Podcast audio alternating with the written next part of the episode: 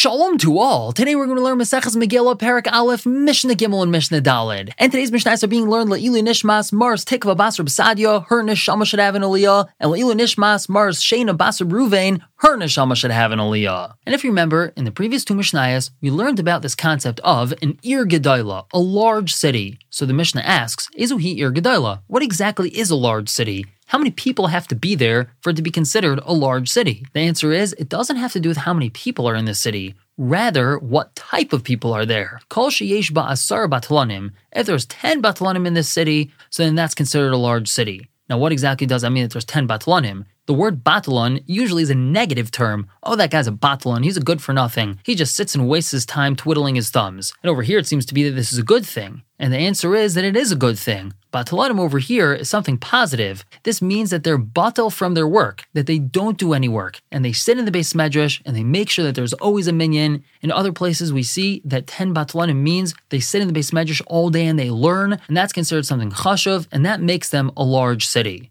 Pachas mikan, if it's less than that, meaning if they do not have 10 batlanim, harez a kfar, so then it has a din of a kfar of a village. The Mishnah continues clarifying, Be'elu amru, with these they said, magdimin v'loy ma'achrin, meaning when it comes to reading Megillah, if it doesn't work out to read Megillah on the 14th or on the 15th, if it's Shabbos, so then we're makdim, we precede, we read the Megillah earlier and not later. However, there are times that we're going to push something off and do it later and not earlier. What are those? Avolzman Atzei the time of Atzei which was a special day for certain families. It was like a mini yontif for them. They got this chus of bringing wood to the beis Hamikdash, and on that day they would bring a korban, v'tishabav, and when we're talking about the fast of Tishabav, v'chagiga, and the special korban which is brought on the Shalosh Regalim, Pesach, Shavuos, and Sukkot, the Hakel, and the mitzvah of Hakel, which is when all of Am Yisrael gathers together at the end of Shemitah, which is the end of the seven year period. The king reads the Torah for everyone. So if any of these times fall out on Shabbos, ma'achrin v'loy makdimin, we're going to push it off and we're not going to precede it. We're not going to do it earlier. For example, we know that when Tisha B'Av falls out on Shabbos, it's called a nidche. Nidche literally means pushed off. And we don't fast on Shabbos, and we don't fast on Erev Shabbos either. We push it off and we fast on Sunday. Now going back to Purim, Afal Pisha Amru Magdimin V'loy Ma'achrin, even though we said that sometimes when it comes to reading the Megillah, we're going to read it earlier and not later,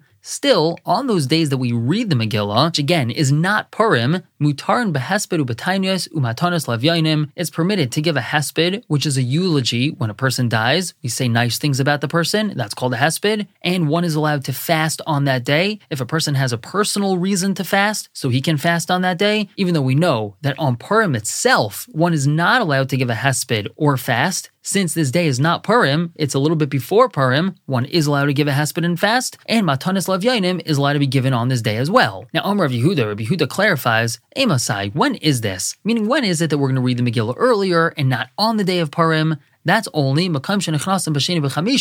it's a place that people gather on Monday and Thursday. So then, since they're already gathered on Monday and Thursday, we'll let them read the Megillah then, and we're not going to make them schlep and come back the next day or two days later. Makam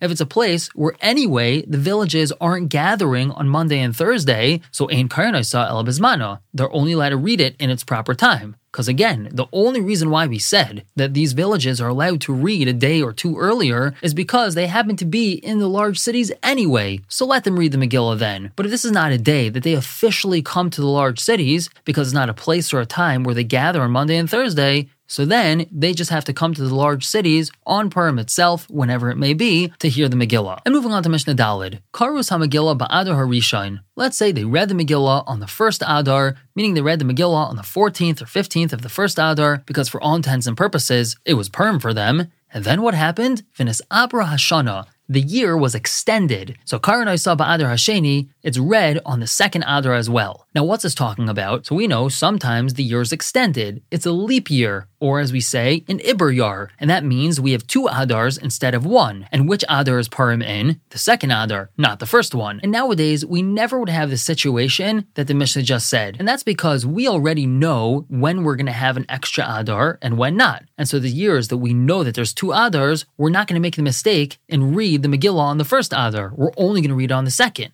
However, this Mishnah is talking about a time where the calendar wasn't set yet. In Maseches Rosh Hashanah, we describe how they were Makadish the Chodesh, how in order to decide when it was Rosh Chodesh, witnesses had to see the new moon, and then they came to Beis Din, and Beis Din decided, okay, today's Rosh Chodesh, no, tomorrow's Rosh Chodesh, and by that same token, they would also decide on the spot if they're going to extend the year and add another month or not. So therefore, it made sense that they had a whole Adar, and on the 14th of Adar, they kept Purim, and they read the Megillah, and they did everything they were supposed to. And then all the way at the end of the month, the Chachamim decided, you know what? Because of our calculations, we have to add another Adar. So Mishnah just told us, even though we read the Megillah on the first Adar, since they extended the year and they added another Adar, they have to read it again in Adar Sheni. And the Mishnah clarifies, Ein bein Adar Harishain la Adar Hasheni, there's no difference between the first Adar and the second Adar, Ella Kriyas HaMegillah Matanis Lev except for reading the Megillah and Matanis Lev Namely, on the second Adar, we read the Megillah and we give Matanis Lev